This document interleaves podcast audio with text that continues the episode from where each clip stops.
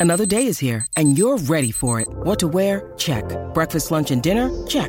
Planning for what's next and how to save for it? That's where Bank of America can help. For your financial to-dos, Bank of America has experts ready to help get you closer to your goals. Get started at one of our local financial centers or 24-7 in our mobile banking app. Find a location near you at bankofamerica.com slash talk to us. What would you like the power to do? Mobile banking requires downloading the app and is only available for select devices. Message and data rates may apply. Bank of America and a member FDIC. When you need mealtime inspiration, it's worth shopping Kroger, where you'll find over 30,000 mouthwatering choices that excite your inner foodie. And no matter what tasty choice you make, you'll enjoy our everyday low prices, plus extra ways to save, like digital coupons worth over $600 each week. You can also save up to $1 off per gallon at the pump with fuel points. More savings and more inspiring flavors make shopping Kroger worth it every time. Kroger, fresh for everyone. Fuel restrictions apply. Winter doesn't have to be boring and cold. Shipt same day delivery can make winter fun and energizing. How? By skipping the store, you get more time for the fun stuff you actually want to do, like crushing it at the gym, or cranking up the oven to bake your heart out, or just getting out of the house to see friendly faces. To get more time this winter, visit shipt.com slash winter. That's S-H-I-P-T dot com slash winter. Spring training is right around the corner. So come for the games and have a ball in Arizona. With world class resorts, unbeatable dining and nightlife, amazing scenery, and endless outdoor adventure. Make your visit unforgettable. Plan your getaway at myspringtraining.com.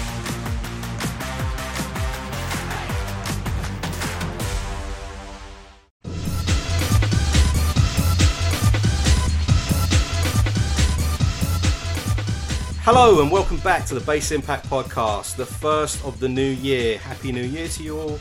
I hope you all stayed safe through the holidays. 2021 is an exciting and special year for Suburban Base because this is our 30th anniversary. Um, so we've got a lot planned for you guys, the, the listeners, the followers, the fans. We're going to have lots of announcements with regards to that. Um, who better to join us for, for this podcast than someone that um, one of my oldest friends and really can claim to have been there from the start, before Suburban Base, before Boogie Times, one of my oldest mates, and no introduction to the to the sub base loyal. They know exactly who he is. The Boogie Times customers know exactly who it is. It's Winston from Boogie Times, aka Run Tings from Suburban Base. Here he is. Great to catch up with you, Winston. Hey, you know what? I'm really, really well. And just as you was um, doing the introduction, I was just thinking, we've known each other for over 30 years, going on like 32, 33 years. It long, is. long I mean, time. It, a really long time, mate, and that's why it's it's so nice. This is the first uh, podcast of the new year. It needed to be something special. You know, someone that's that was there with me before Suburban Base was even an idea. I've I've known you since. Um, you can give a little bit of the backstory. I always, I Oh. always, cla I always claim that I've never had a job. I've never had a proper job, right? um, but I was working. I had a part-time job at a little record shop in Stratford, in East London. If anyone don't know, and I, and that's where I first met you. Before I'd, I'd opened That's Boogie right. Times, and and you know, so that's how far back we go, right? Absolutely, that is so true. So, I mean, I remember when um, used to work in a record store, and at that time, I was um, working as an accounts clerk in Stratford. Yeah. So, like me and uh, one of the, my like work colleagues, we would come down. Used to be just once a week, but I used to pretty much come in every day. And you was that guy in the shop that had all of the little cutouts, the rare grooves, the American imports under the counter. So, um, yeah, you was definitely the man in the shop. yeah, I mean, I, I, I cared about music so much, didn't I? And to me, that just that little sort of part-time job there, that was like doing my apprenticeship, and that was uh, what led me towards wanting to open Boogie Times and wanting to work in the kind of shop that was was my passion, and and I found I had to create it myself. And I, I remember whilst I was still in there, a little bit naughty, maybe stealing some customers. But I gave you a business card for. I said, "Look, I'm oh, going to open my own shop. I'm going to open my own shop." And you was like, oh yeah, wicked. All right, we'll come down, check it out, whatever. You come down, checked it out, and pretty much stayed there ever since, right? It's like absolutely. I've, I've probably got to be one of your loyalist customers. yeah, because everyone knows like, yeah, obviously Danny and Winston are mates. You know what I mean? And, and uh, they know you from working in the shop, but it ain't like you you rocked up one day and just applied for a job. You know, it's like no. we, we knew each other from from way back, and it's like you know, come on, give me a hand and get behind the counter, and you did. Yeah neither of us knew it was going to even work out from the start, did we?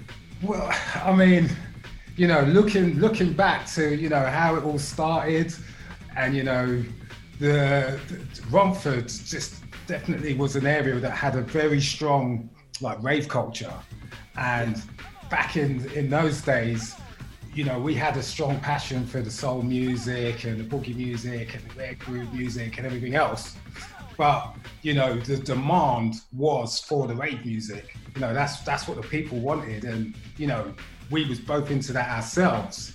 But you know boogie times was a shop that sold everything. Sold rave music you know it sold you know sold it sold funk it sold rare groove it sold reggae it sold hip-hop it sold r&b but you know it was predominantly known for selling rave music and, yeah. and obviously you know legendary boogie time suburban base records and you know yeah. the other sort of offshoot labels that came about. Mm-hmm. If anyone has, I'm sure, said back then, you would be where you are now and the label would be where it is today, you'd be like, really? You're having a laugh. Yeah. So I just... mean, we knew we was working hard and we were, you know, doing something we enjoyed. The fact that so many other people enjoyed it and we're still able to talk about it, you know, it's 30 years later since the start That's of the right. label. The shop was running a couple of years before Suburban Base was formed, so you know, we're talking like right. 89 when we opened the doors on there. We we're really That's going right. back a while, you know. That's right. Um, and at so that time, you say you say it was known for rave, whatever. But the time that before boogie times, when you know you and me were hanging out listening to music, you would come looking for for rare groove and and um, That's right. and those kind of like soul funk sort of songs because that was the kind of pre-rave um, kind of warehouse parties that us sort of East London that's man right. was kind of into. Do you know what I mean? It was. That's right. That's yeah. right. Um, yeah, we'll definitely talk about those days a little bit later on. But um, well, I did ask you, know, to pick when, some music uh, for me. I asked you to pick some music yes, for me. So yes. there's a couple of things yes, that we're going to definitely get on that subject, don't we? So yeah, when you know you spent a lot of years behind the counter in, in the shop, and um, people remember you very fond, fondly. You know, you were that guy, always a big smile, looked like you loved what you was doing, and you made these these unsuspected kids part with their money. Like, not, because because you look like you loved it so much, and you playing it on the big speakers, it sounded amazing, and you know, play, playing them all the tracks sort of in the mix or cutting it into something else. It was an easy job, sort of selling these tunes at that time. Tell us about you know your fondness for for being behind the counter, playing tunes all day, doing what you loved. Well, I think that is the key. It's doing what you love. So it never it never felt like a job. Getting up to sell music and to do something that you're passionate about is something that I would say that not many people are privileged to do. You know what it's like um, if you've got a nine to five job and you're doing something that you don't enjoy. It's almost like you're just looking at the clock and you're kind of wishing your life away. Whereas, you know, we was getting up every day and it's literally our life was like a party. It yeah. was, you know, it was just, it was amazing. You know, get up, sell tunes, and then we'll sell tickets for raves at the weekend. We'll go to the raves, and then we'll sleep the weekend, and then back on it Monday. We're selling tunes again. It's like I feel so blessed to have, you know, been a part of something that one that was, you know, so big and legendary, but also, you know, the the joy that we've we put into people's lives, selling the music, you know, that you know, that brings memories and, you know, good times. So it was sheerly the reason why I could do it was because I loved it. Yeah. You know, there's, there's, there's nothing more that I can say about that. It's just sheer passion. Absolutely, and bringing that you know a little bit of happiness to people's lives. You know, maybe that's why people are reconnecting with with uh, you know the music and a little bit of nostalgia, I guess. But it's been a tough year, and um, 2020 is uh, you know uh, not much more we can say about that. It's just been one of the toughest years, and and being able to sort of like you know reconnect with um, happier times and not necessarily reliving that period, but uh, just having a fond recollection of that period. You know what I mean? There's got to be some positive to come out of reconnecting and, and, and you know understanding the past and you know what we all went through that that collective experience. You know. Well, I mean, I, I, I, I totally agree with you. I mean, definitely, um, you know, last year was tough year. It was like one of the toughest years in history. I mean, I'm sure, you know, the times when it was only like this tough was like, you know, when we were in like an absolute full scale war. And it's something that we all need to um, take seriously and be mindful of. But I think for me, some of the positives of from last year is people are starting to reconnect, you know, whether it be online, you know, there's definitely a, a reconnection. And I think a lot of people as well last year took time out to reflect because we had the time, you know, the UK was in lockdown, a lot of people wasn't at work, so it gave people the time to, you know, reflect. Some people, they say, sort of, you know, reset themselves, realign themselves. And I know, I do know of a lot of people that are, you know, starting new projects coming into 2021 as a result of what we all experienced last year. So, out of you know all situations in life, there's always some positive that you know we can always extract from it. For me, it's as I says, it's the fact that we've got the time to think and unite and reconnect. So. Uh, yeah, I'm really looking forward to what this year's got in store for us. You know, we're like yeah. a week into 2021. It's, I mean, there's still tough times ahead um, with with a certain amount of lockdown, but I think everyone um, is is looking for how to find a positive. Um, this is something that you know. Tell us what you're you're currently doing. This is something that is, uh, is a passion of yours now in your current business. You sort of work in the wellness kind of area, and you want to try and help people feel a little bit better physically and and also mental health and and um, you're, you're, trying to do your bit to kind of uh, help people find that little bit of positivity, right? Tell us about that. Absolutely. So, I mean, I'm sure you remember from, you know, even from, you know, back in the day, I've always been an active guy. Yeah. You know, we used to go to the gym every now and again, and that's something that I've always sort of kept going. It was kind of the coming into the sort of uh, 2009, 2010 that what I was doing at the time, you know, I was hitting sort of hard times financially. And I was thinking, right, you know, what what can I do um, sort of moving forward to earn an income initially. And I'm, I'm a firm believer that if you're going to do something, you've got to be, you've got to enjoy it for one, and two, something that you've got like natural ability to do. So I was just thinking, well, do you know what? For all these years, I've always kept fit and active and well. And also, my partner at the time, um, she was a fitness instructor and she used to work in the gym. And I used to like have free memberships. I used to go there and work out. So I thought, well, you know what? Why don't I um, like start studying in that? So I was doing a part-time uh, college course, and I got my uh, level two to be a fitness instructor. Amazing. And I got, well and then and then I then got a job um, working for Virgin Active, and I then within a few months qualified to be a personal trainer, became a personal trainer, and then um, about three years later, I became a personal trainer manager within the company. So I was managing a team of personal trainers and personal training myself.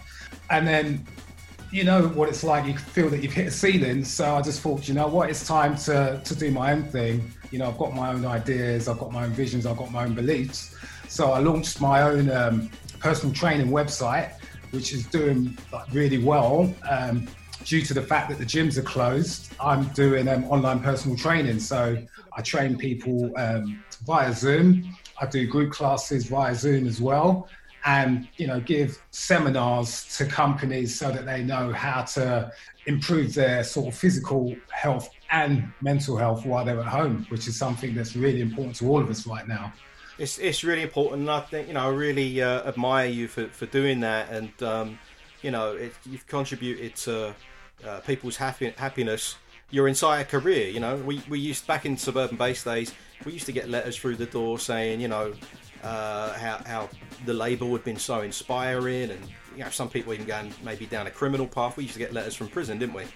people will be like, Absolutely. you know, you've you, you know your your stories inspired us. With, you know, I'm on the straight and narrow. I'm trying to you know do something in my life and whatever, and or, or the music's got them through hard times, and and Absolutely. you know, Absolutely. and you're still doing that now, and also you've been able to excel in in like you know both incarnations of your kind of career because you're doing something that you love, and then that's something you want to encourage people to do as well. You know, that's, so that's- I think it's so important to do what you enjoy because uh, if you want to succeed, if you do something you enjoy, you stand a much more chance than if you're just short term thinking about the money. I just think about the job, you know, and then the money and the rest of it takes care of itself, which I'm sure is something that you would agree with too.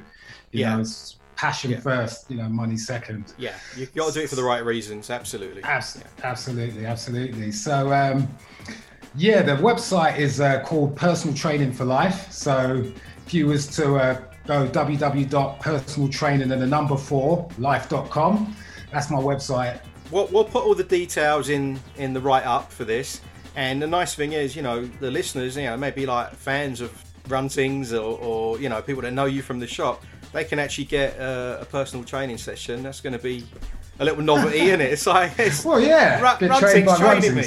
Yeah, that's great. right. That's right. That's chat right. About, chat about music in between, but let us chat about music a little bit more. Um, Yeah. the- what, what was you up to, sort of, uh, since the suburban base days? Because you was uh, you got involved with like Paul Ibiza and and you was DJing a bit for.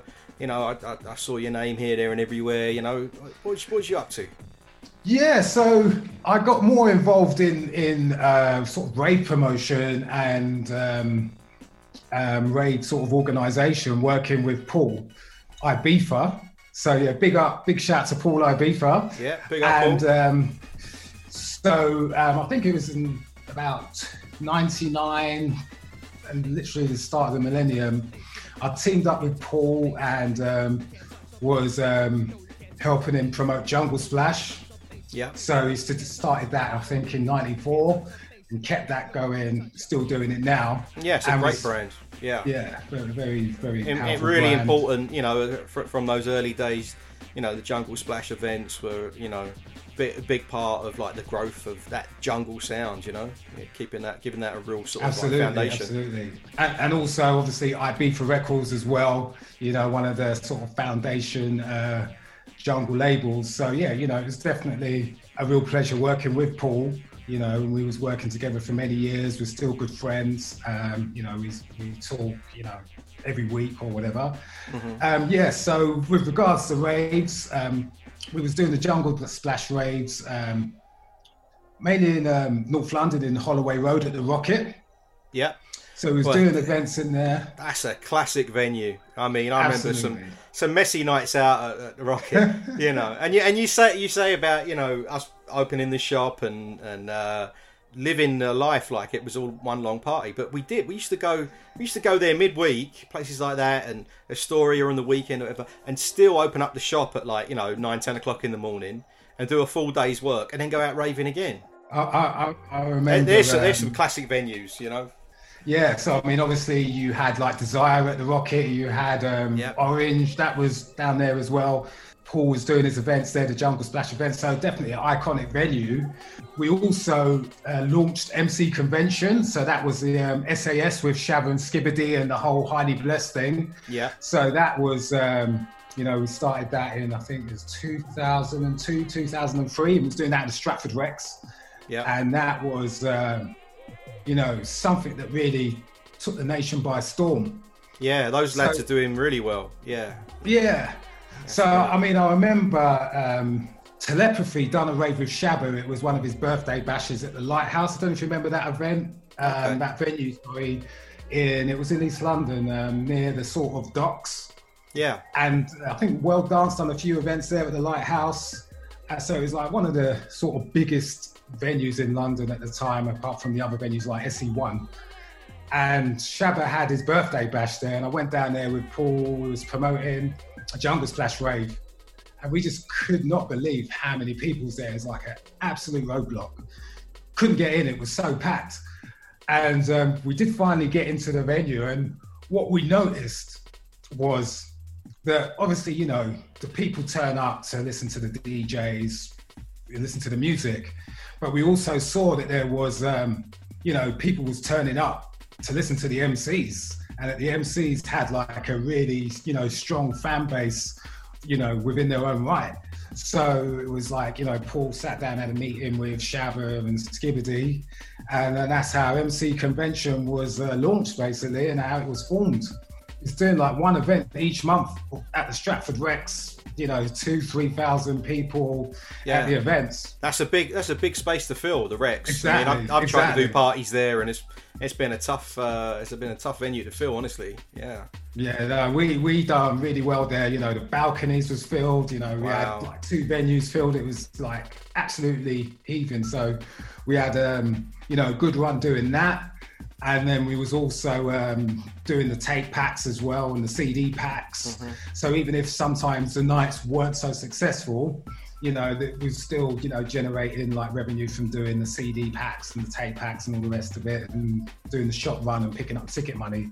So yeah, we was doing that and um, also um, started the Highly Blessed record label. So that was sort of doing the um, MC based music. Shabba released a couple of tracks on there. And we also had a few like jungle tracks as well. So it was just trying to, you know, start something new, something different.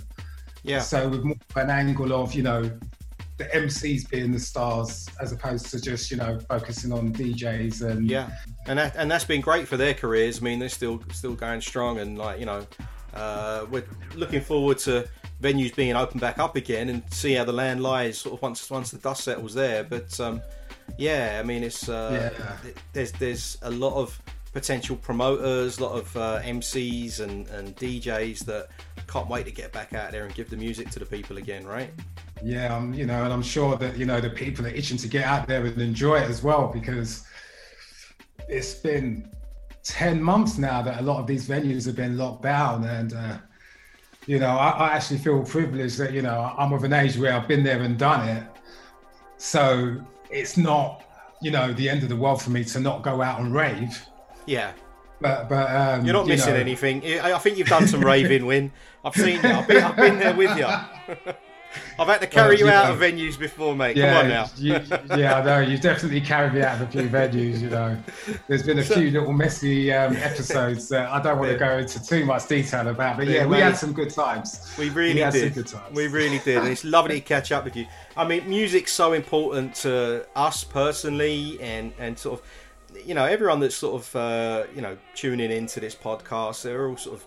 Uh, on on the suburban base um, social media pages and and find, finding this podcast whichever way uh, you know perhaps by a, a bit of a Google search. And um, they're, they're all music fans and and we need music more than ever. And we've we've discussed it before on this podcast that that um, this is essential. And the governments are trying to say that um, our, our jobs and our roles aren't essential but when you touched earlier on like mental health and um, and, and well-being now you know we're not going to get through this kind of crisis and, and this kind of you know stay at home orders without you know music and film and television. And um, it brings a little bit of happiness to our lives when you know? And what does music mean to you? What did the scene mean to you and then in a minute, I, I think I've asked you to, to uh, pick some tunes, and we're going to sort of listen to those and discuss some of those because we, we're both very passionate about music, right? Absolutely. I mean, with with music and and working as a you know as an entertainer within the music scene, when most people are having their break to you know let their hair down and enjoy themselves, this is when we're working. You know, so it's it's now that we're you know that we are in this this um, lockdown that I can actually reflect on actually how important music is. I mean, even you know me working within the fitness industry, you know, I teach classes, you know, and and you know I taught spin classes, I've taught circuit classes, and the music is so important because the music sets the atmosphere for the class. You know, with, without that music, it's it's going to be pretty flat. And you know you Do- get in your car. Tell me, Win, do? do, do you ever play drum and bass in your fitness classes? Please tell me you do. I, I, I will tell you this, right? So, you know, when you know it, me doing my my classes has been my little outlet of DJing. You know, I'm, I'm bringing in my own little, you know, drum and bass mixes when I'm doing my spin classes. I make them a little bit more commercial. Like, Yeah. you know, I might put rudimental on there or a few fresh tracks. I'm not going to go like full on, you know, hard jump up drum and bass. But yeah, definitely, me and and my music is, you know, very important. And I'll tell you something as well. Yeah. I've had so much good feedback on my music with my classes. They'll be like, oh, you know what, Winston, I, I love bet. the music in your class. Yeah. Yeah. So, you know, it made me feel like, you know, you know what, even though, you know, I might not be behind the decks in a rave, I'm kind of still doing my job. Do, do you tell do you tell any of your customers, uh, the people you're training, that a little bit of your background if they're sort of asking about your music and that? Uh, uh, well, a few of the personal trainers that I've managed to found out and have put like funny little, you know, pictures of me up in WhatsApp groups and things like that. So yeah, people, a few people know, and actually, um, a couple of the members um, that have been passionate about music, and a few of my clients, you know, when you're just sort of, you know, talking about the nostalgia years of raving, and then I'll just sort of put, yeah, you know what, yeah, I used to do a little bit with music, and I'm like, oh really, what did you do? And I I work for Suburban Base. Suburban Base, really? And then I'll tell them what they are, and it's like the dynamics kind of slightly changed. So to be honest with you, I don't really talk about it too much because Don't I say think it. it's just- they become a little bit overwhelmed. But yeah. You probably you probably made their day. Come on, you probably made their year. yeah, no, it's true, it's true, it's true. It's true. So listen, Yeah. I, I want to talk to you about music. I want to keep talking to you about music. I ask uh, my guests on this show to to pick four tunes, either things that have influenced them and um, and have been very important, either in their music career or just in in you know their uh, childhood, maybe growing up. Um, and then, and then pick something from their own career, maybe one or two tracks from their own career. Now, I, I knew you were going to pick some some winners here because you and me have got like you know very similar taste. We we grew up in East London. We we, we like the same kind of thing. There's a couple of things here that uh, that I mean to me, I would have picked, and um, I'm looking forward to listening to these, chatting to them about why you picked them and what they meant to you. First one up, Herbie Hancock, Rocket. Such a big tune. We're going to discuss why, what it meant to us, how it affected you know, the way we were listening to music and what we were doing at that time. Let's have a quick listen to that and we'll chat on the other side, yeah?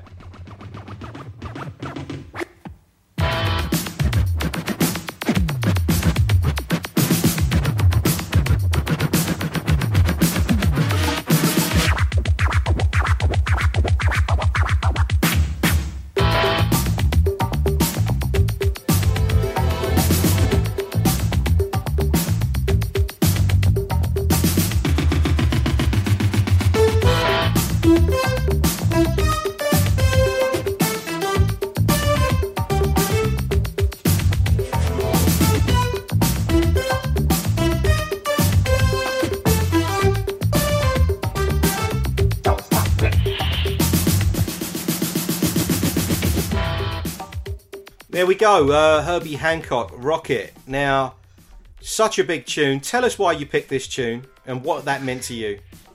So I've, I've picked this tune for uh, lots of reasons. So the, the first reason for why I picked this tune was this was the very first track that I bought in a record shop. It came out in 1983, so I'm guessing I was about 12 years old, 12 going on 13. Yeah. Now, i- in this era for me, we was all into the body popping and break dancing. So the reason why I bought this was because you know I used to practice my body popping in front of the mirror. Um, I used to go around my friend's house and we would all practice our moves. You know, practice our breaking. Um, being from East London, I remember going to um, the shopping centre in Stratford at the weekends and watch some of the uh, the older guys doing like the windmills and the break dancing and all of the little battles.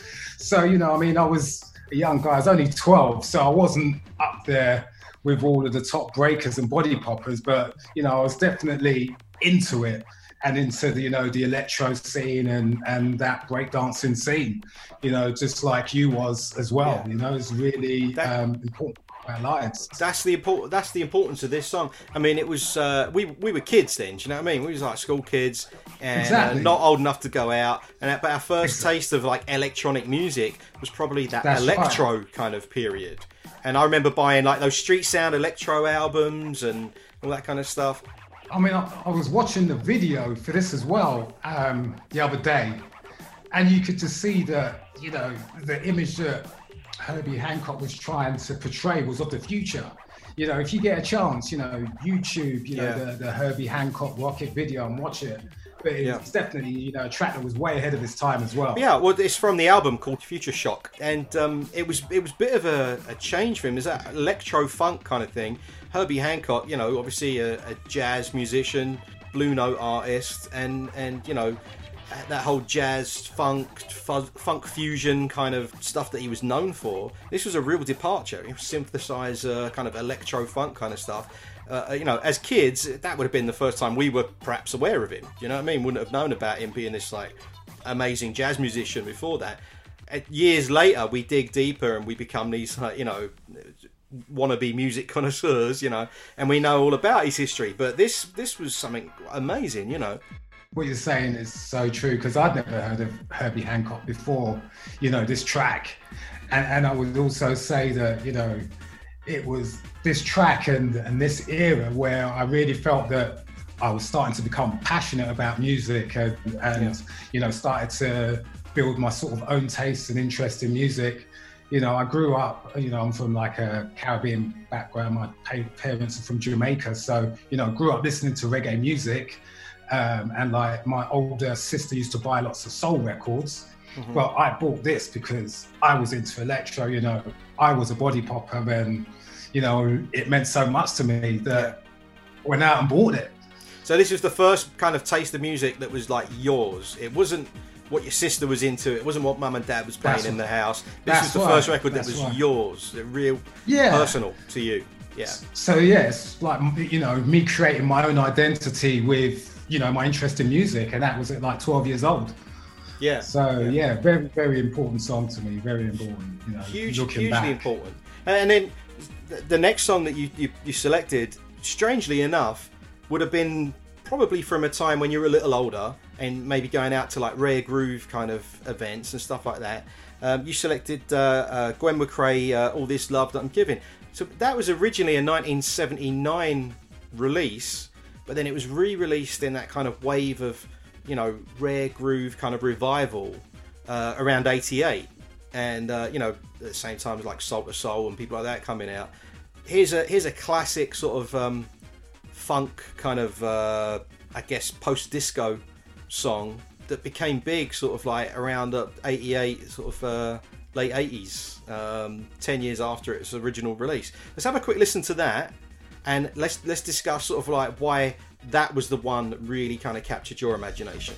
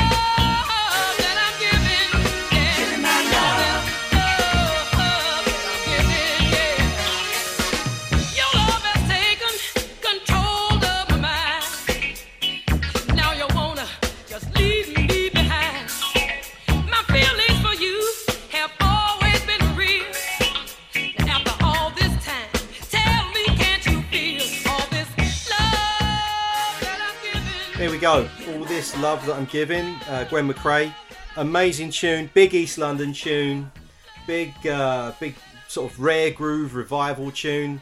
Um, tell us about its significance uh, in the rare groove scene and, and to yourself. Yeah, so this track um, just reminds me of the of the era, as you says, of the you know the the rare groove revival and you know the house parties that was going on in the sort of mid '80s pre-rave. I mean, even though this this track came out as a re-release, I think it was in like 1988. You know, I remember um, a friend of mine that had his own sound system um, that I used to follow. He used to play this in like '86, and it was this era that I actually, you know, in my mind says, I want to become a DJ. And I was about 15. And back then, in like sort of 85, 86, you know, th- th- there wasn't such thing as, you know, the superstar star DJs. It was about the sound systems. And back in those days, when it came to dance music, it was mainly just two genres, which was soul music and reggae music, where you sort of, you know, split it in two. So I used to follow the, the some of the reggae sounds like Saxon and Coxsone and like Unity and all the rest of it. It was like my friends that had a soul sound called Side Effects. Now um, I've got a big up, a real good friend of mine, Brian Greenwich, who used to run Side Effects Ah, Soul Sounds. Big I love up Brian. Robbie, big up Guppy. Yeah. Yeah, so you know Brian, you know Brian really, really well. Yeah. So like back in like '86, they had their own soul sound, Yeah. and it was through you know hanging out with those guys, my mates. That was the first time that I saw Technics turntables as well. Yeah. So a lot of the So reggae they, sounds. they were like the older kids in the area. that They were That's like, right, sort of Stratford, right. Canning Town boys that were into their soul, Absolutely. groove. Yeah. That's right. That's right. So you know, I, I was you know too young to go to the clubs, you know, and I didn't have the money to buy the music. You know, the shops that everyone was going to back then was like Bluebird Records and and, and shops like that. And it was from you know hanging around with like my older mates, you know, seeing turntables, hearing them like mixing soul music, you know, getting in trouble because I used to sneak out and go to the parties. You know, I'm like 15 years old and I'm, you know, going to these like all night parties. Um, and uh, yeah, that was the influence that got me into saying that when I leave school, you know, I want to have my own sound because that's that's what it was. I want my own soul sound. So yeah, that that track, you know, really signifies me, you know, making that conscious decision that you know I want to be a DJ. Yeah. So you've given us some nice stepping stones here from like having that your first taste of music that you felt you know ownership of, like it was your sound, it was your could be a passion for you, to this song here, which is like that next stepping stone. Is like, okay, I could make a career in this now. This is something I really want to do. And then and then we go on to another song. Why, why don't you introduce the next song? Um, you said to me you you you want us to have a listen to Fast Eddie, Acid Thunder. Tell us why. Right, so this track here, Fast Eddie, Acid Thunder, this to me was, you know, when it all changed, you know, it just reminds me of, you know, the summer of love, 1988, you know, when people, you know, was, you know, going to the illegal warehouse parties, you know, you know, the birth of the pirate radio stations that was playing the rave music, you know, like Centreforce, Fantasy FM, Yeah. you know, Friends FM. You know, it just brings back, brings back so you know many memories of you know the birth of of the rave scene. Yeah, So, absolutely uh, right. You know, it's it's um it's one of those early songs in ni- 1988 that um was was probably our first taste of like you know Chicago house and acid. Let's give the uh, the listeners uh, a quick listen to that so everyone understands quite how important this was, a seminal track, and um, and we'll have a chat a little bit more on the other side of this.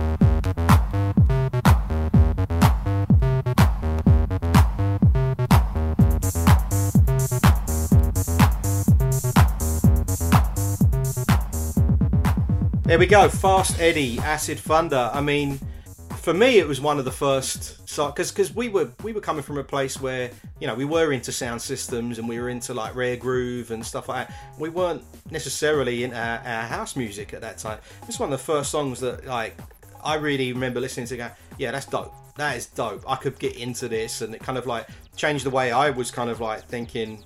My musical tastes were kind of going. It was um, it was it was early enough. It was just before we had opened boogie times so i was still kind of toying with like being into hip-hop and you know rare groove and jazz funk and stuff like that.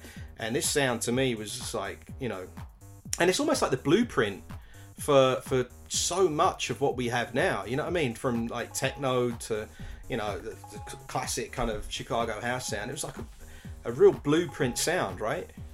Well, absolutely. I mean, you know, the the thing for like myself and yourself is I've always, you know, liked the sound of new music, something fresh. You know, you want to play the freshest tunes and and you know the latest sounds and you know using the latest technology to you know push the boundaries of the music. And you know, this track here was just, you know, there was nothing else like it. You know, the acid sounds, the beats. It was just something that was just, you know, completely new. You know, th- there was nothing really at the time that you could compare it to because it was just so different, but it was also, you know, so good. Yeah, Absolutely yeah. amazing There- track. I mean, there's a, there's a lot that followed that using that kind of the acid was, sound was really like the the 303, the Roland 303. That's right. That's right. um, do it doing things it wasn't designed to do, as as is the case in like you know so many uh, of these sort of dance music productions where you know we push the boundaries of what this equipment can do. That was a, that's a classic case of it. The 303 making these like crazy crazy sounds that you know it was probably not Roland's uh, intention to make it sound as crazy as that, but like you know thank God these guys you know did this crazy stuff with it and sort of defined a genre you know, Fast Eddie part of that. Other seminal tracks like Sleezy D and and uh, Phuture acid tracks and stuff like that really like help shape and define that genre. Then the guy comes out with hip house and and That's defines right. and names like another subgenre. You know, it's like That's you know, right. the guy's importance. You know, Fast Eddie's importance. Um, as as uh, maybe you know has, has been a little overlooked, you know, because absolute legend, you know, uh, when you consider, He really is. When you when you think back, you know, I do think that um, he should be given a little bit more credit for his input into the, the the rave music scene than what he's given. Because as you said, you know, you know, he created the sound of of, of hip house, and I think he was more known for his hip house and he really was for, you know, the acid tracks and, and the early Chicago tracks that he was making back in the day. Yeah. But you know, again, I remember that the hip house scene.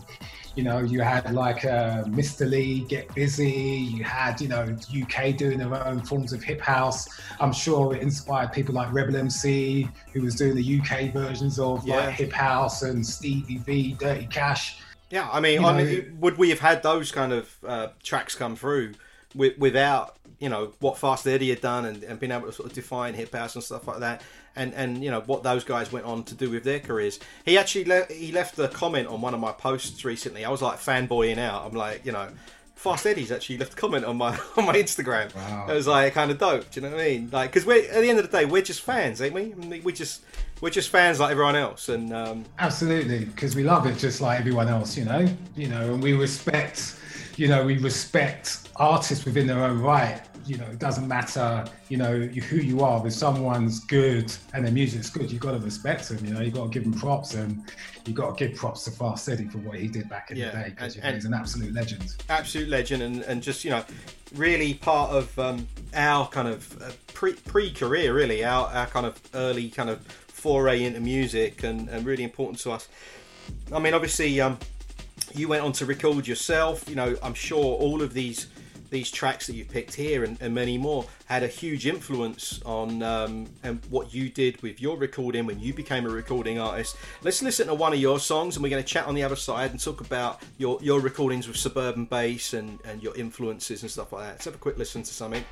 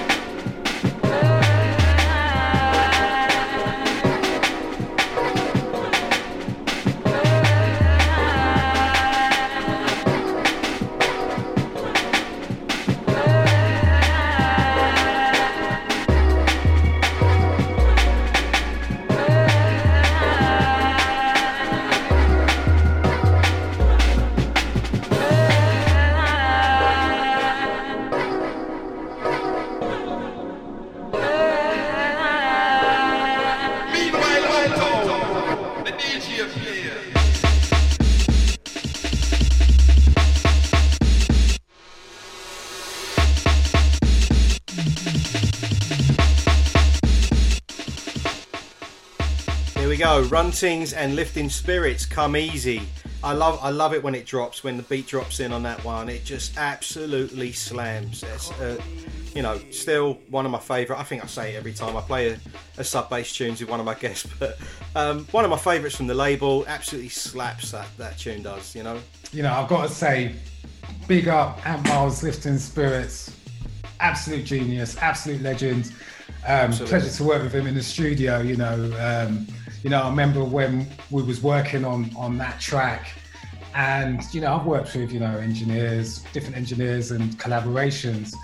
But his, you know, detail with the sampling, it was just, you know, so precise. All of the EQ and the compression.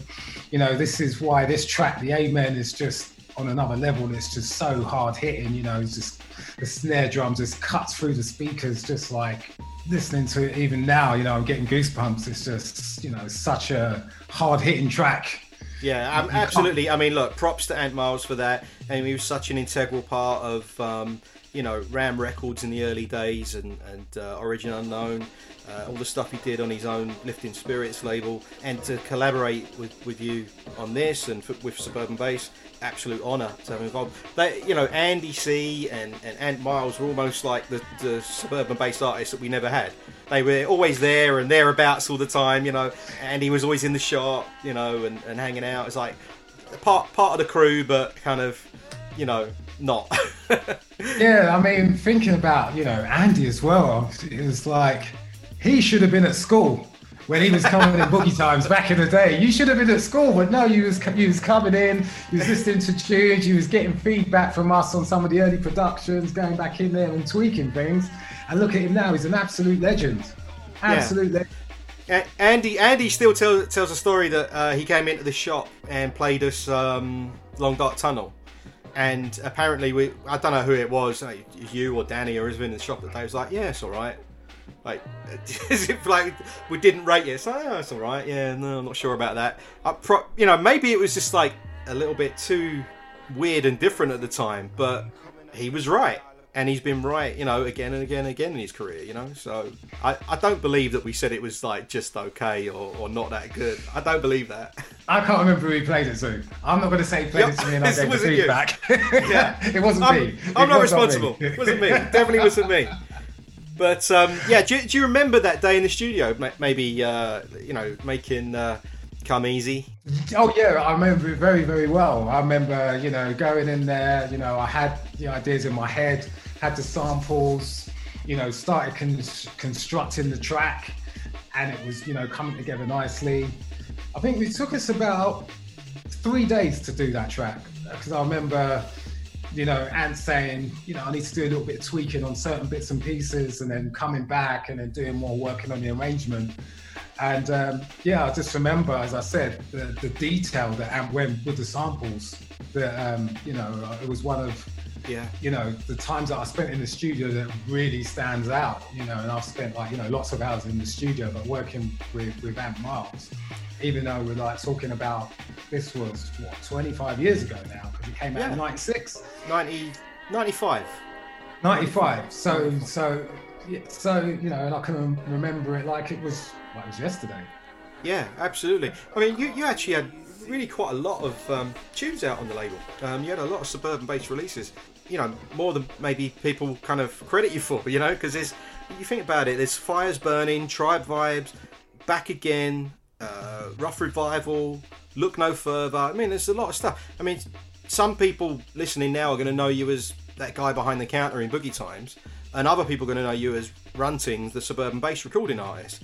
Now, you was lucky enough to, to kind of have collaborated with Ant Miles, but you also worked with Austin Reynolds, who's our in-house producer for for uh, many years, and what an amazing talent he was. And uh, collaborate and produce with Mike James, uh, one of our That's other um, in-house engineers, and just um, amazingly talented people. Tell us about sort of working with them, being in that studio environment, being for you being part of suburban base and being part of Boogie Times.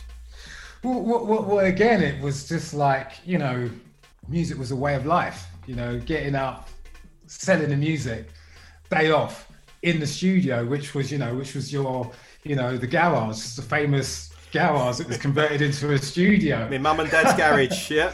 That's right. That's right. You know, big up your old dad, the old man. Yeah. You know, I wish him well, and you know, and your mum and everything. He's and doing well. Yeah, they let they let us just take over their backyard, and like you know, I posted a picture of it recently actually on the social media, and it's just like a very uninspiring garage door. We got so many likes on that, and, um, and people don't realise, you know, behind that door, we actually like breeze blocked up the garage door part, and we double skinned it and made it like as soundproof as we could, and um, it just became like a den, you know, of like you'd, you'd open the door and big clouds of smoke would come out of there, and like you know, it's like people would stay in there for days at a time. And, and you come out with um, a banger, you know, a, a track that was like ready to go out to the masses, you know. I mean, I can only, describe it as like being in a time machine. You go in there, you know, and you just start building the tune, and it's almost like time stood still. You know, 12 hours could go past. I remember doing sessions with Austin and with Mikey James, and we'll be in there until like, you know, we're almost falling asleep. It's like, you know what, we better go and we'll finish it off in the morning. But you're just so passionate and in the zone that you just, you know, you just want to get it finished and get the job done. But you know, there's only 24 hours in the day and you're only human. So you have to, you know, stop and start again and continue where you left on the following day. But yeah, you know, again, such great memories working with with Austin. And I have to say, you know, big up and maximum respect to Austin Reynolds and, you know, much love going out to Mikey James, you know, really great guys. Pleasure working with both of them. You know, but again, just really, really fun times. Fun times, fun memories, you know, great times. Yeah, I mean, we're, we're lucky to work with so many talented people. I mean, I'm, I'm honoured, you know, you think about all the artists that are on Suburban Base, the DJs that we've been associated with, the, the labels that have uh, kind of grown out of Suburban base with, with artists going on forming their own labels and stuff like that, the history and the connections there. Absolutely honoured to work with so many talented people. And yeah, Mike and Austin were like, you know, a big part of that story as well. And uh, again, a little bit like unsung heroes, you know, being sort of like in the studio. Obviously, they had some releases as well, but um, I don't know if people realise quite how many tracks and artists they collaborated with and produced that had, you know, their touch and their their kind of um, flavour added to them. Really, really important. That's right. You know, they, they put a lot of hours in that studio as well.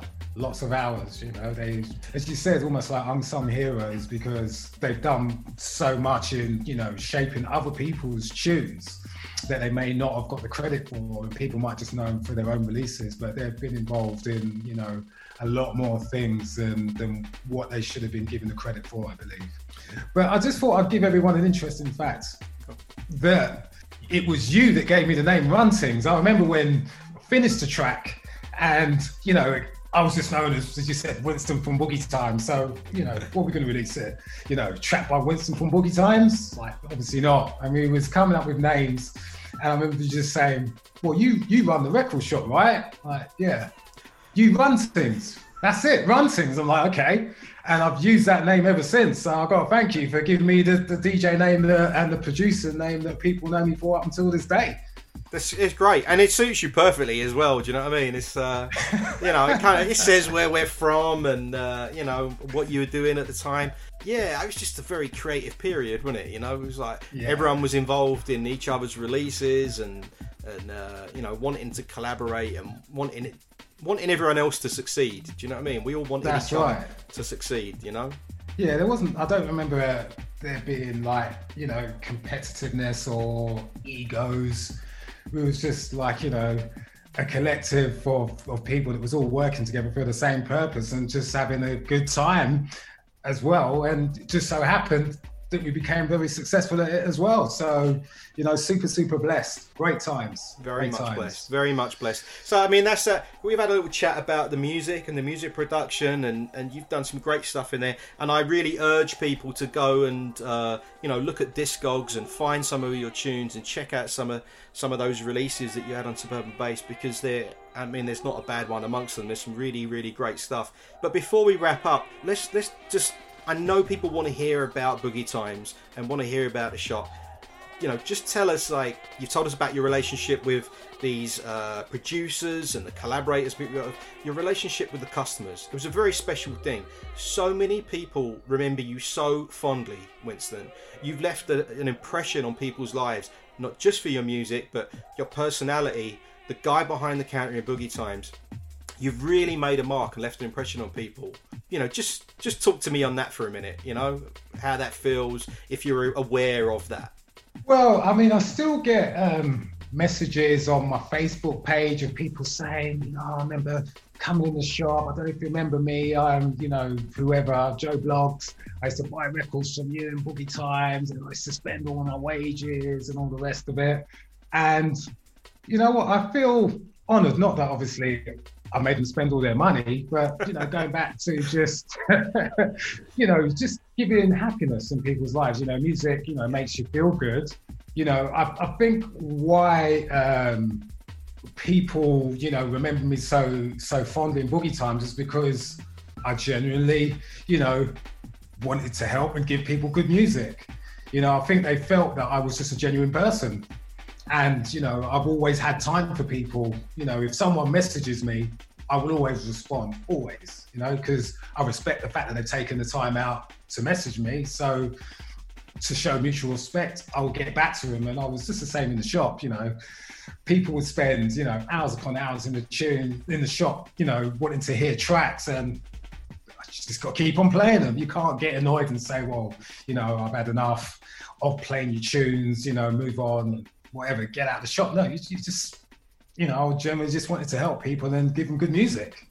Yeah, I was just saying, I think that the people, um, you know, the, the people that come in the shop, the customers just naturally just picked up on that. That I was just an easygoing guy that loved music and just want to, you know, play some good music. Simple as that. I absolutely agree. You know, a, a lot of people got a lot of love for you and uh, a lot of fond memories. And um, and you, and you do remember everyone. I mean, you have to remind me sometimes. We'll be chatting about someone. Do you remember so and so who came in the shop? I'm like, oh yeah. You you have to remind me. You know, and you've you've sort of uh, you've definitely um, gave a nice positive outlook. And I think this is a very feel good show. A lot of people are going to enjoy this. They're going to really enjoy having heard from you again. Thank you so much for, for joining us for the Base Impact podcast. Uh, one of my oldest friends. Check out all of his music. Check out his, his business, his PT business. Thank you so much, Winston Run Tings. Thank you. Yeah, so um, yeah, I just want to say thank you, you know, for the people that have, you know, supported me and bought the music back in the day. Um, the people that you know came in the shop, bought the music. You know, much love to everyone. You know, all I can say is, you know, stay safe, stay fit, stay well, and you know, live the life you love, love the life you live. Keep listening to music. It's so important. Music is life. Come easy. Thanks for listening to the Bass Impact podcast. Please subscribe for more episodes and follow Suburban Base Records on our Facebook, Instagram, and YouTube for updates and additional content. Thanks for your support. Tune in next time and stay safe.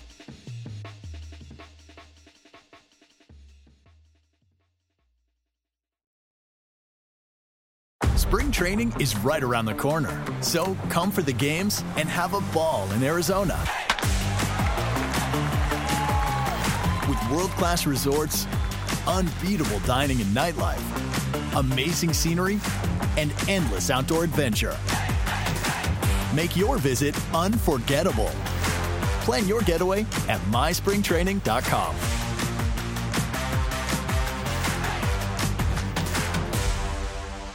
With one of the best savings rates in America, banking with Capital One is the easiest decision in the history of decisions. Even easier than choosing Slash to be in your band. Next up for lead guitar. You're in. Cool. yep, even easier than that. And with no fees or minimums on checking and savings accounts, is it even a decision? That's banking reimagined. What's in your wallet? Terms apply. See CapitalOne.com slash bank for details. Capital One and a member FDIC. It's NFL draft season, and that means it's time to start thinking about fantasy football. FantasyPoints.com features industry leading experts and prognosticators using proprietary hand charted data to help you score more fantasy points. FantasyPoints.com is the place to go for whatever kind of fantasy football you play. Whether you play fantasy football, daily fantasy sports, or do a little bit of everything, Fantasy Points has the meticulously researched content to guide you to victory. And why wait for the fall? Fantasy Points also covers the new spring football league, the UFL. Join the guru, John Hansen, Scott Barrett, Joe Dolan, and other massive names in the fantasy football universe with an exclusive offer. Use code Pantheon for 15% off any fantasy points package, including the all in package, with access to every article, tool, and data nugget that Fantasy Points has to offer. That's fantasypoints.com and code Pantheon for 15% off at Fantasy Points. Fantasypoints.com. Code Pantheon. Score more fantasy points.